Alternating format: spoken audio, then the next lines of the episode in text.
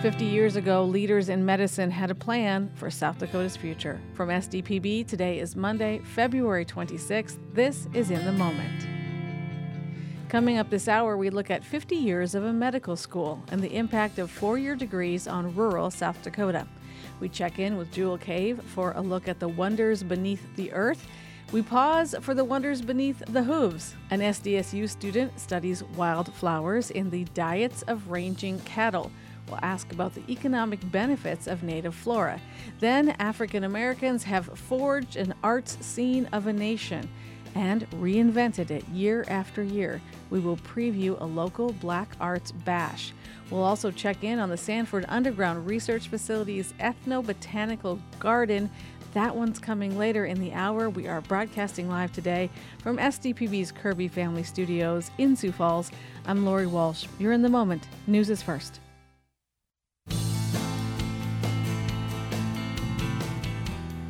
You're listening to In the Moment on South Dakota Public Broadcasting. I'm Lori Walsh. Well, with the exception of a few mood swings in the forecast, we are heading straight into spring's nicer weather. If you're hunting for a warm weather trip this season, you might consider staying right here in your home state. Let's talk about one potential destination now. Amy Murillo is Chief of Interpretation at Jewel Cave National Monument and is with us now on the phone. Amy, welcome back to In the Moment. Thanks for being here. Oh, yeah, thanks for having me. Tell folks a little bit about the weather where you're at right now because the weather is the top story, and sometimes that means it's pretty darn nice. Yeah, I mean, outside it's going to be, I think, a pretty nice week. A little breezy. Um, there is, I think, a red flag warning, but it's at least sunny and warm and kind of continue to kind of be that way. Little pockets of coldness coming in, I think, but in the cave, it doesn't matter too much. Uh, inside Jewel Cave, it stays 49 all year round. So it's a pretty great place to be all year. So, do you see fluctuations in visitors based on their ability to get there, though, to, to make the trip? A little bit, yeah. We have had uh, some times, I've just been here about two and a half years at this national park, but we have had times in the winter season or, you know, even into the spring, there's still bits of snow happening where, yeah, we unfortunately have to have like a delayed opening or have to cancel tours for the day because it's just you know people can't get on the roads to get to us then we have to call it. But this year it's been really not too crazy and people have been able to, to come out and see the, the cave if they want to. So we'll see if the rest of the season continues to be like that help people understand what this cave is all about especially if they're new to the area yeah, Jewel Caves has been a national monument since 1908. Cave, of course, has existed much longer than that, mm-hmm. geologically speaking. Um, and it was found to be a really long cave. In the 50s and 60s, explorations revealed that there's significant mileage. It's now almost 220 miles long. And there's four different cave tours in different areas of the cave that help people to explore more. It is only available to see on a guided tour, and we do recommend booking them in advance on a website called Recreation. Uh, but it's a, a really neat looking cave, well known for its calcite crystal formations and again for its length. What's the process of ongoing discovery there? Are there more potential areas to be mapped? There are, yeah. There's airflow studies that have been done that make us think maybe only about 5% of the cave has been explored. Such a massive amount of air volume. So there's about a dozen volunteer cavers who, not a dozen at a time, but mm-hmm. in groups of about three to six volunteer cavers will go on trips of up to four days and three nights in the cave and explore more passages. Uh, so we just had a trip, I want to say, is within the last month. And so typically every month or two, we'll have a trip going and they find new mileage. We'll update our signage and our website and put out a release and and uh, continue to make new maps as well. Yeah, so that gets me to this idea of, you know, when you work on interpretation for this site, not only are you dealing with uh, the, the geological history, you're dealing with the, the spiritual history from the indigenous people, you're also dealing with this ongoing increasing scientific knowledge. So, how do you, as an interpreter, you know, think about all of that as it intersects in a way that you need to communicate with the, the public as well. This has to be a really exciting place to work for some of those reasons. Oh, definitely. That's basically the word I was going to use. I mean, that's that's one of the things I loved working about Jewel Cave is it is you just have to be enthusiastic and excited and kind of able to think on your feet. Where we have, uh, you know, kind of outlines of our different programs. We have interpretive themes. They're fairly broad, and so that kind of allows us as we find new things to kind of, you know, put them in there, consider new programs as well but yeah, we just have to be really adaptive and, and just really excited about this change as we, we move forward with our interpretation. And we normally have a stop or two where we'll talk about, you know, how much mileage we found. And we have like a question in some of our junior ranger books that ask like how much mileage has been found within this last year. And so then we can kind of keep up with what changes are happening. But definitely something to think about if we we do need big changes in our long range interpretive plan and things, but for now we just try to be excited and adaptable. All right, let's uh, talk a little bit about uh, cave participation on those tours. You, you you are not a caver if you're coming to a, a general tour, and there's ways to behave that um, are safe and respectful and handle you know contaminants. What do you want people to know about visiting the cave? Yeah, I mean, we basically just visiting the cave. Like I said, advanced reservations are great on recreation.gov. And then once you've done that, it's recommended you really just need to bring yourself something to take pictures with that will fit in a pocket, a camera or a phone, a light jacket because the cave is 49 degrees, and fully enclosed shoes. Tennis shoes, hiking boots, great. Uh, only opening on your shoes should be the ones that your foot goes into. No other openings beyond that. We do unfortunately have a fungal disease in our bats, white nose syndrome. So we're trying to prevent the spread of that, and that's why we really love those fully enclosed shoes. You walk across a little cleaning station at the end that rinses off your soles of your shoes. And then just, you know, stay on the trail, no touching any of the cave formations. If you've been on another cave tour, it's I feel like pretty pretty typical rules that other caves have. And yeah, we just want to make sure two people have those good shoes as well for all the stairs. Our most popular tour is the scenic tour it has over 700 stairs. so it's good to have good shoes and, and have had a good breakfast or lunch or uh, to traverse all those. Yeah. All right. Any updates on the white nose syndrome and the bats? Ongoing science there? Not that, yeah, not that I've heard of. I know there have been kind of little articles every now and then that come out, or I guess just big articles, but just yeah. not like a big solution. Um, but articles talking about, hey, you know, UV rays are showing some effectiveness at, at treating it or slowing the spread but it seems like back east where it first began, some bats there have maybe like a resilience to it, but in areas where it's newer, then the bats kind of have to have it run its course. So it's a it's a bummer, and so we're just doing our best at least not to spread it other places, but kind of once uh, it's there, bat populations definitely start to see a, a pretty negative way of of living. It's just yeah, it's pretty decimating. Mm. All right. Well, uh, we will put links up on our website about Jewel Cave National Monument and uh, the places that people can do to sign up for those tours. Amy Murillo, uh, Chief of Interpretation at Jewel Cave. Thank you so much for the update. We really appreciate that. Yeah, thank you. Have a great day.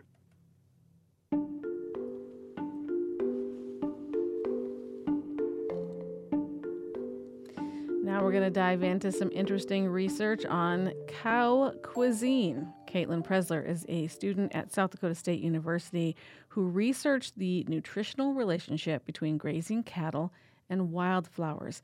She studied whether rangeland with wildflowers is better for cattle than rangeland with only grass. And she's with us now from SDPB's Janine Basinger studio in Brookings with an update on that research. Caitlin, welcome to In the Moment. Thank you so much for being here.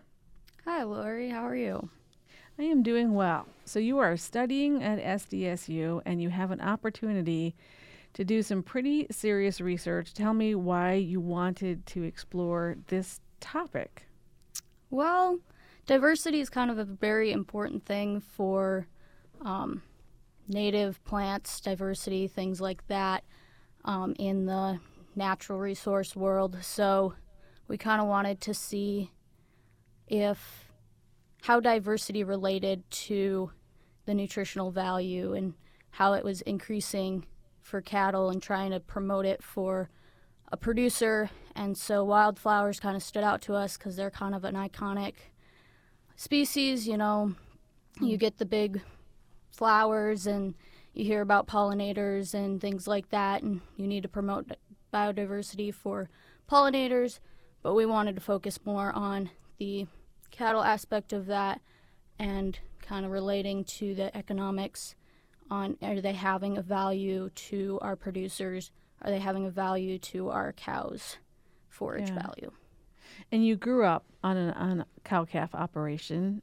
Um, had you seen this and in in real life, and then checked in to see if it had been studied, or with like help me understand if anything from growing up on that operation made you lean into this particular area of inquiry? Yeah, I just I always loved plants, always loved being out there. Um, as a person that would go out and check cows, I'd always love to stop and see, oh, what's this new plant that I found in our pasture today? What's this gonna do for my cows? Um, and so that's kind of what why I like to see those and why I wanted to research them. And then we kind of didn't see any research out there on specific species. There's been research on kind of the nutritional value of more diverse area versus a less diverse area, but there's never any research on prairie coneflower is more nutritional value than prairie cinquefoil. So yeah. All right, so let's talk about. Did you have to grow some plants then? Uh, yeah, did, I grew. Yeah, tell, tell me about the study. yeah, I grew all my mm. plants in our greenhouse here at SDSU.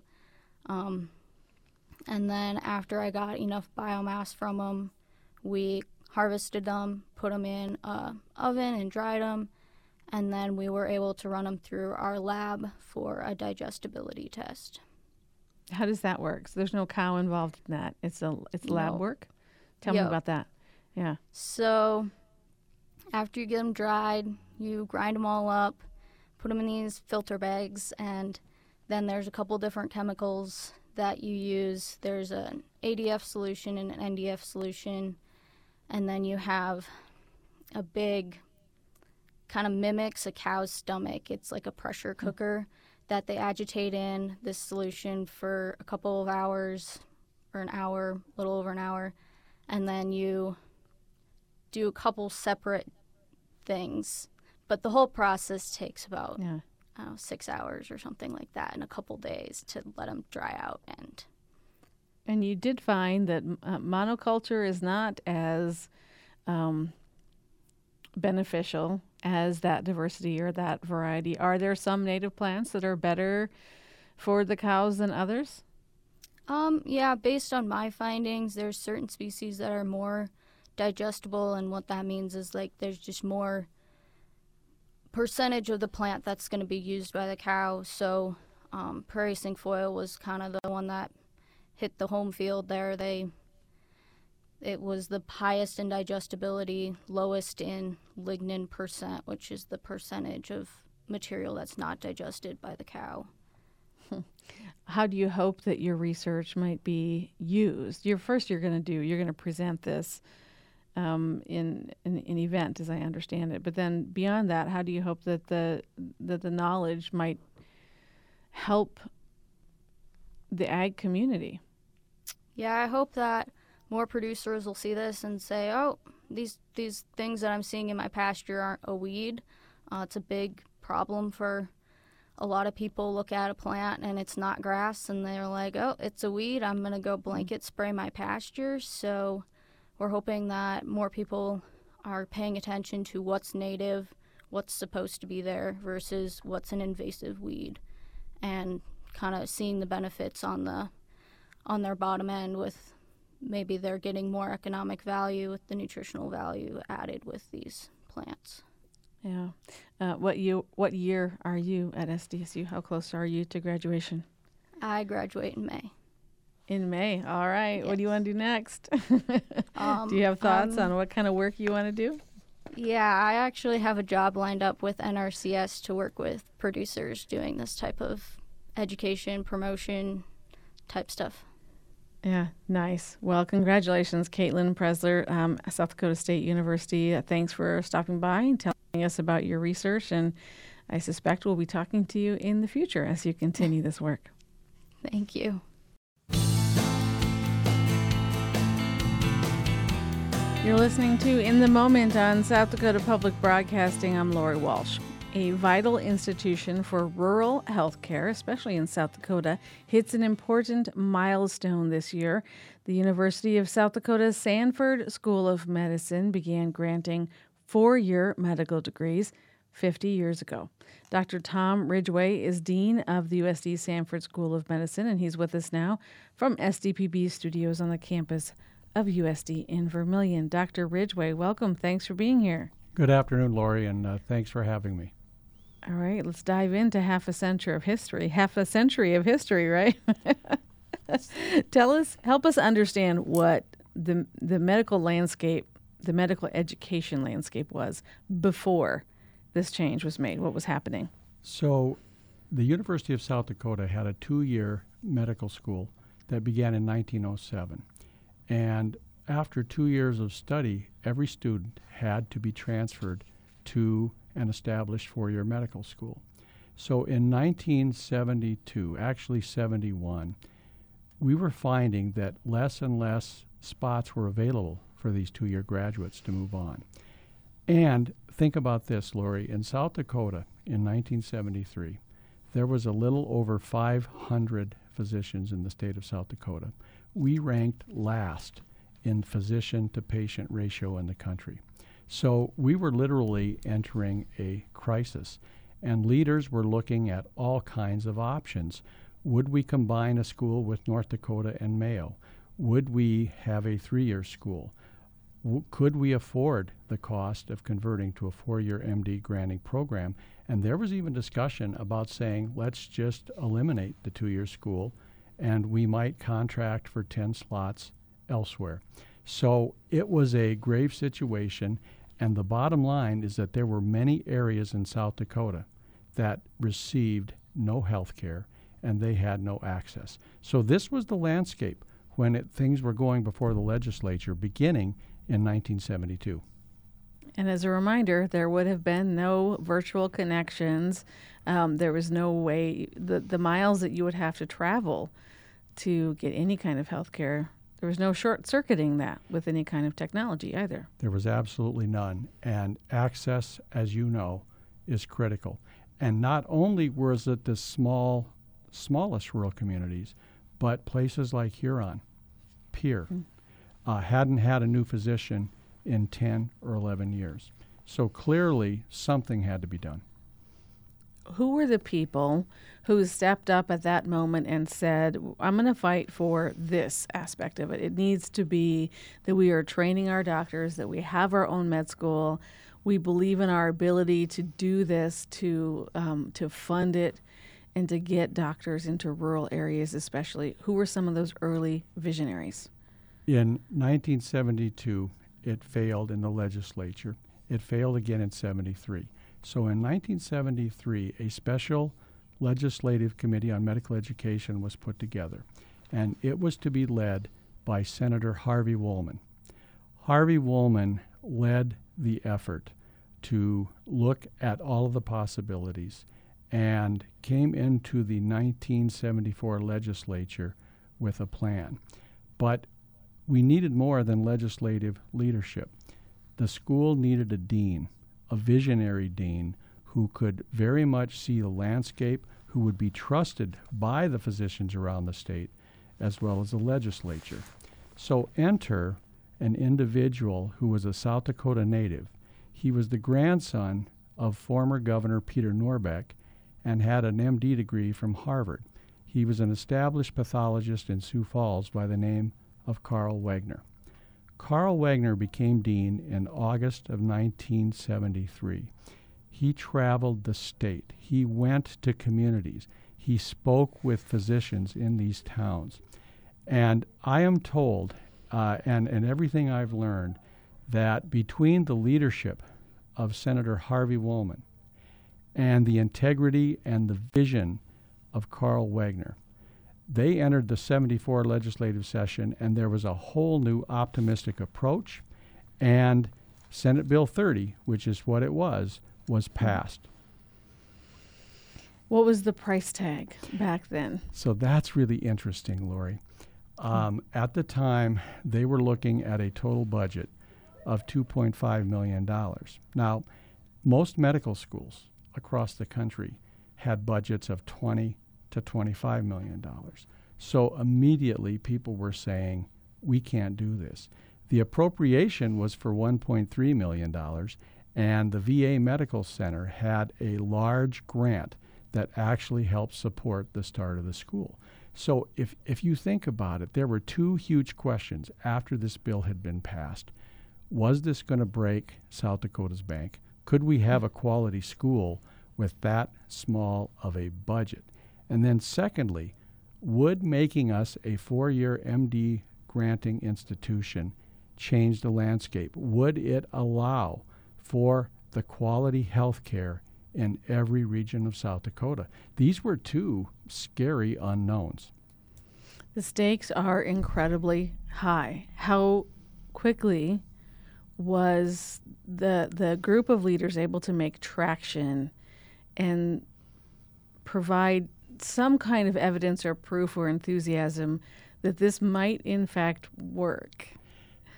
It was very very swift and it was very effective. Dr. Wegner had garnered the support of key organizations such as the South Dakota State Medical Association and the Association of Hospitals. And there were key physicians across the state that bought in. The real price tag for these other medical schools was these huge university hospitals. So the vision was we would be a school without walls, meaning we would utilize facilities throughout the state of South Dakota. It was then Sioux Valley Hospital and McKennan Hospital, the VA Medical Center in Sioux Falls, Sacred Heart Hospital in Yankton, and then soon to follow was Rapid City Regional Hospital and the VAs in Fort Meade and Hot Springs. So immediately, Dr. Wegner was able to garner support from all of these systems. In addition, there were physicians in communities like Tyndall, DeSmet, Bridgewater. All of them bought on board. So we had students immediately going to these communities. These physicians were hungry to educate, to teach, and to give back. And so Dr. Wegner saw early success, and that made the legislature happy, and here we are today. So you said at, at, this time we were ranking last in physician to patient relationships. Now South Dakota is one of the leaders in rural healthcare. In what ways? Help me understand how we how you measure success today. So as I told you, um, in 1972 there were 500 physicians in South Dakota. Today, over 2,200. Today we are at about the national average for the physician to patient ratio and in primary care physician to patient ratio, we are climbing to the point that by 2030, we will be well above the national average. We rank, Lori, in the 99th percentile for the percentage of our graduates that practice in a rural community. And then those are some metrics. I mean, that say that again. We rank in the 99th percentile in the percentage of our graduates compared to all medical schools in the country that practice in rural areas. Wow. In other words, we are in the top five of the percentage of our graduates that are out there practicing medicine in rural communities. So that does not happen without a deep commitment to rural practice what are the ways that you see, Dr. Ridgway, at the USD Sanford School of Medicine today that you continue to make that such a strong priority? Well, first, we know that if the first chance you're going to get to have a young student want to practice in a rural area is if they come from a rural area. And secondly, if they come from the state they're trained, South Dakota. So in our admissions process, we are very careful. We get over 1,100 applications per year for our school. But uh, we have mandates on our admissions process where we only will interview and look at students that are either from South Dakota or have strong South Dakota ties. Right now, 58 high schools are represented in our student body and they are from schools like the Sioux Falls, Sioux Falls schools and Rapid City schools, but we've got Bowdle, South Dakota, Lead, South Dakota, Uh, you name every small town, and we have them. So that's the first predictor we've learned. If you have people that come from a rural community, there's a stronger chance they're going to want to go there. Secondly, we expose these students to experiences in these rural areas. They get a phenomenal education because these doctors in rural areas, they want to give back, they want to teach, and these students experience the entire spectrum of what it's like to practice in a rural area. One program that we began in 2013, it's called the FARM program, Frontier and Rural Medicine. Students will spend their first two years studying the basics, the sciences, the physiology in Vermillion. But it's that third year where they have their first clinical experiences that we would put these students in Rapid City, in Yankton, or in Sioux Falls. The farm program, we take 13 students and they are scattered to eight small clinical sites. Parkston is an example, Milbank is an example, Spearfish, Pierre, and they are exposed to what a real rural practice is like. It has been incredibly successful. The goal was to put more primary care physicians back into South Dakota. The preliminary data looks outstanding. We are well above the national average in the percentage of these students who not only want to come back to South Dakota, but they want to come back to a small rural area. So, so all of these emphasis uh, put on that rural area um, really helps to focus. When I go to national meetings and, and, and we talk, a lot of these schools want to talk to South Dakota because we've experienced it. We've done it. And uh, don't get me wrong, Lori, we're not there yet. We've still got mm-hmm. work to do. And the other thing I want to emphasize is not only do we have good students practicing in rural areas, but some students say no, they just don't want to do that. But wow, they come back as dermatologists, as general surgeons, and guess what? They're practicing in places like Pierre and in Mitchell and even if they're in the Rapid City and the Sioux Falls, they're doing a tremendous amount of outreach, reaching these more rural communities. You mentioned technology earlier. We have that now. So some of these students will come back as specialists, but they are still giving back to the entire rural fabric that South Dakota has. As you dive into, and if you're just tuning in, you're listening to In the Moment on SDPB, and my guest is Dr. Tim Ridgway, Dean of the USD Sanford School of Medicine. We're talking about 50 years of this School of Medicine granting four year medical degrees in South Dakota. When you look back at the legacy and the leadership of a Dean, Dr. Karl Wegner, of a Dean Rod Parry, of some of the people who have come before you, um, what are some of the ways that you're inspired by their vision or leadership as you have your own tenure and your own, um, you know, vision to consider today? So I am an MD because of the visionary Karl Wegner. Uh, and I actually had an opportunity to know Karl Wegner uh, when I was uh, early in the medical school as a career individual. Rod Parry is the one who brought me from clinical practice as a gastroenterologist into the medical school. He, he saw that I loved education, and they had this position they opened up called Dean of Faculty Affairs. And he said, Tim, you'd be perfect. I was nervous. I was scared. I knew I loved education, but this was a whole new gamut. I learned from Dr. Parry. Um, he, he just taught me more about what it means to be an educator. So you take you take Karl Wegner and the kind of person he was, a native South Dakotan. I was from a small town in South Dakota. Uh, to watch Dr. Rod Parry and what he did, and Dr. Mary Nettleman followed mm-hmm. Dr. Parry. Dr. Nettleman was an outstanding dean and educator.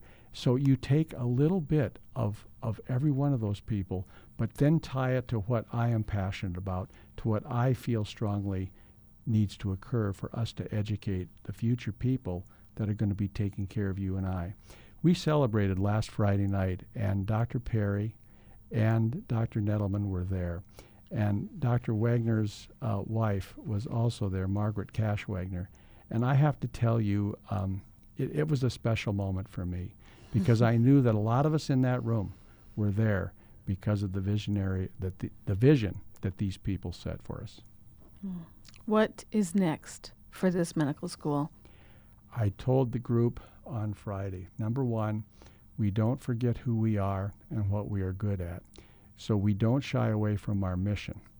But we have work to do. We need to continue to work and educate our students in modern day healthcare to provide that access we talked about to the smallest rural communities.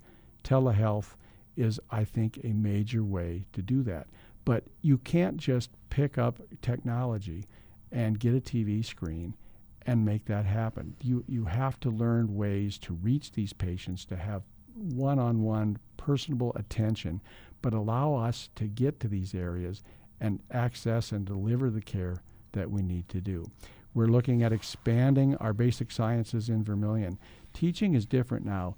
Instead of a bunch of facts and graphs and knowledge being thrown on a classroom eight hours a day, make the patient the center of learning. That's where retention occurs. So, restructuring our classrooms where there's active learning, where there's an actual presentation of a patient. Let's talk about the science and how that works in this kind of arena. Let's talk about how we can empathize. I am proud that this school produces compassionate, caring physicians. I think that we've got tons of technology, wonderful, but it still comes down to how can that physician make these patients feel? Our students need to get that. So there's a lot of work going on in those areas. We have a Center for Rural Health Improvement. We're looking for funding for more grants to look at the disparities. South Dakota is a perfect example to look at healthcare disparities in different regions of the state. What can we do to level the playing field and make certain everybody gets the care they deserve? Hmm. Dr. Ridgway, Dean of the USD Sanford School of Medicine. A delightful conversation. We look forward to having you back for more initiatives in the future. But for now, congratulations on 50 years. I appreciate it, Lori. Thank you for your time today.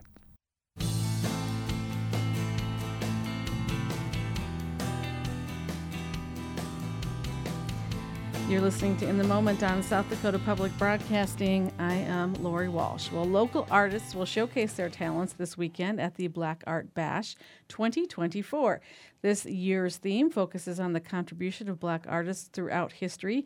Tyra Hawkins is treasurer of NAACP Sioux Falls and coordinator for this event, and Julian Beaudion is vice president of NAACP Sioux Falls and executive director of South Dakota's African American History Museum, and they are both gathered around the microphones here in the Kirby Family Studio. Tyra, welcome. Thanks yes, for being here. Thank you for having me. And Julian, welcome as well. Yeah, thank you for having us. All right, tell us a little bit about the event itself, Tyra. We're going to start with you because it seems when we say contribution of black artists throughout history, that is enormous, right? Yeah. so, how do you want to focus this particular event? Um, so I think we really just want all local artists, whether it be visual arts or any type of art, music, um, poetry, to feel included. Um, I think at first we kind of wanted to focus on like visual arts, painting, that type of thing. But then we were like, well, we have so much talent in Sioux Falls. Why not open it up to where everybody can feel included and be a part of this event? Yeah. So who's invited to come? Have you got your artists lined up? Are you looking for audience members? What stage are you at in planning? Because this was at uh, this is this Saturday. This yeah. is this Thursday. Yes. Thursday. So we are done planning. We have the location. Yes, it's Thursday, February 29th. Okay. Mm-hmm. Um, we have the location. It'll be um, at Dada Gastropub and Icon Events in the annex room. Um, we have a couple artists lined up, but we are definitely still looking for more. So mm. please feel free to reach out to us if you are interested in being a part of this event. Julian, uh, you work with the history, and then at the same time, you're working with this current. You know, who are the artists who are making history today? Tell us a little bit about um, that intersection for you. Yeah, so for us at the museum, it's really important just to to showcase the different, again, the different skill sets uh, around our city. But then also, uh, a lot of the times we focus at, at a museum on history, but we don't focus on the art part. Mm-hmm. Um, and so this was really an exciting opportunity for us to collaborate with the NAACP um, to showcase not just some of the things that we might have at the museum, some of those rotating uh, exhibits, but maybe even uh, kind of showcase some of the things to come at the museum. We'd, we'd love to work with these artists uh, who will be uh, there and available to put their art on display at the Washington Pavilion as well. All right. Um, Oscar Micheaux comes to mind as Yeah. one of South Dakota's great artists. Yep. Um, are there others that you want to elevate from the past that we would say, like, hey, if you do not know who Oscar Micheaux is, like, Google it now because you're going to be blown away by this man's film work Yeah. in so, early cinema. So one one of the things with Oscar Micheaux, people don't realize that he has an entire walk of fame out in Hollywood, right? So he's Yeah. he's he's from South Dakota. Well, not from South Dakota, but he did a lot of his work here in South Dakota, and he had a homestead here where uh, he really secluded himself to write a lot of those black and white films that we know of today. Um, and so uh, his his history.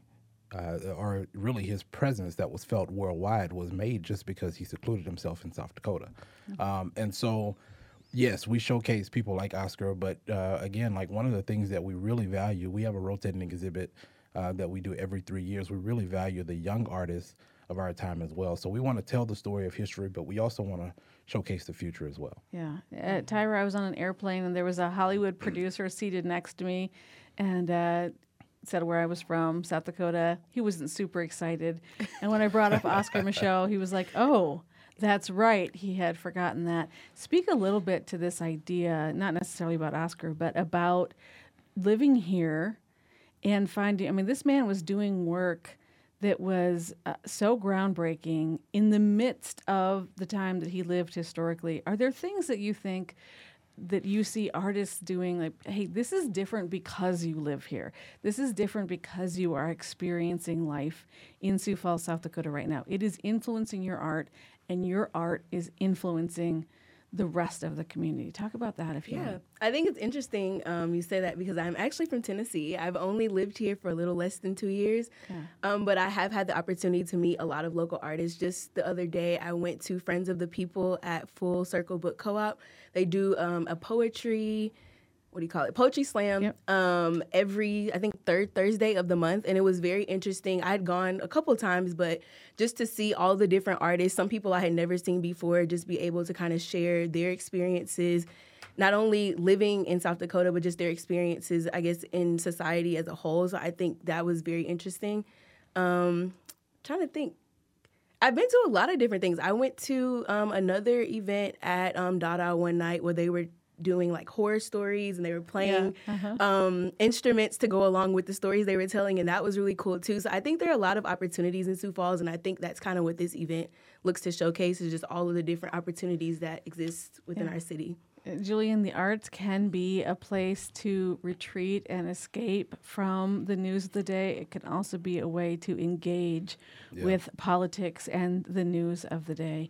Um, We're in an election year. We've been through so much um, and culturally in the past few years with the pandemic, with the killing of George Floyd, and it seems to me that artists have been some of the people who have stood up and helped us think deeply about the times that we live in. What do you think the role of art is in that big?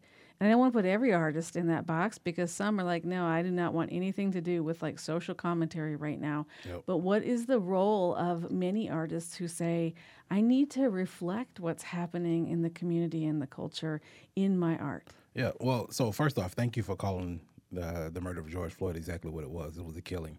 So I, I appreciate that. Um, from from the perspective of the museum, I would say uh, art is really the truest form of expression that you can that you can get. Um, and so, of course, we as museum uh, directors, we want to tell stories through the expression of art typically when talking especially with the younger generation of artists you see that a lot of their social expression comes out in the form of whatever they're doing whether it's music uh, whether it is you know painting uh, sculpting wh- whatever that may be um, you know sometimes they don't have the ability to speak with their with their mouths. They don't have the ability to use their voice, or they do, but they don't feel like they're getting their point across. Um, and so they they turn to other forms of expression, such as art, uh, to to really engage in their communities, to engage with those who are maybe outside of their communities. And it's uh, again, it's for us, it's the truest form of not only expression, but also one of the truest forms of education. Uh, and it allows people to just enter into a another form of reality they've never seen before. All right. Any final thoughts? The Black Art Bash happening Thursday, February 29th. It's at the Icon Lounge and Dada Gastro Pub. We're going to put more information on the event on our website at sdpb.org slash news. But uh, Tyra, anything you want to leave us with that you want to let people who are listening still want to engage in this? What should they know? Yes, please come out. And once again, if you are a local artist that is maybe just hearing about this event for the first time, we are still looking for local artists to be a part of our event. Again, any type of art you can contribute, we would love to have. All right. Hopefully, this is not the, the last conversation we have. We've had Tyra Hawkins with us and Julian Beaudion, both with NAACP and some other places as well. But thanks so much. we'll see you next time. Thank, Thank you. you. Well, usually when we invite guests from the Sanford Underground Research Facility onto the show, you can expect a conversation dealing with science far beneath the ground. Today, we're going to stay on the surface to talk about a space dedicated to culture, history, and community. Changlashka Wakan at is the Ethno Botanical Garden at the Sanford Underground Research Facility. We're going to learn more about it from Rochelle Zenz, and she is SURF project lead for IDEA. That stands for Inclusion, Diversity, Equity, and Access. Rochelle is with us from SDPB's Black Hills Surgical Hospital studio in Rapid City. Rochelle, welcome. Thanks so much for being here. Thank you. So happy to be here today. So, we have had conversations about this uh, ethno botanical garden before, but for people who aren't sure what is happening here, there's an update with how far your progress has come. But this conversation goes back a long ways. What do you want people to understand about how you got to here today? Oh gosh. well, it's really just great. Um, we've been working on this project for a really long time and doing a lot of work um, to fundraise for the project. And so we were so excited this past summer when um, we were able to begin construction, and that actually just wrapped up at the end of November. We uh, made it in time for before any of our winter weather came, so we were really thrilled with that timeline. Yeah. What exactly is this garden, and where is it at? Yeah, so the Ethnobotanical Garden is um, based from a recommendation from our Cultural Advisory Committee.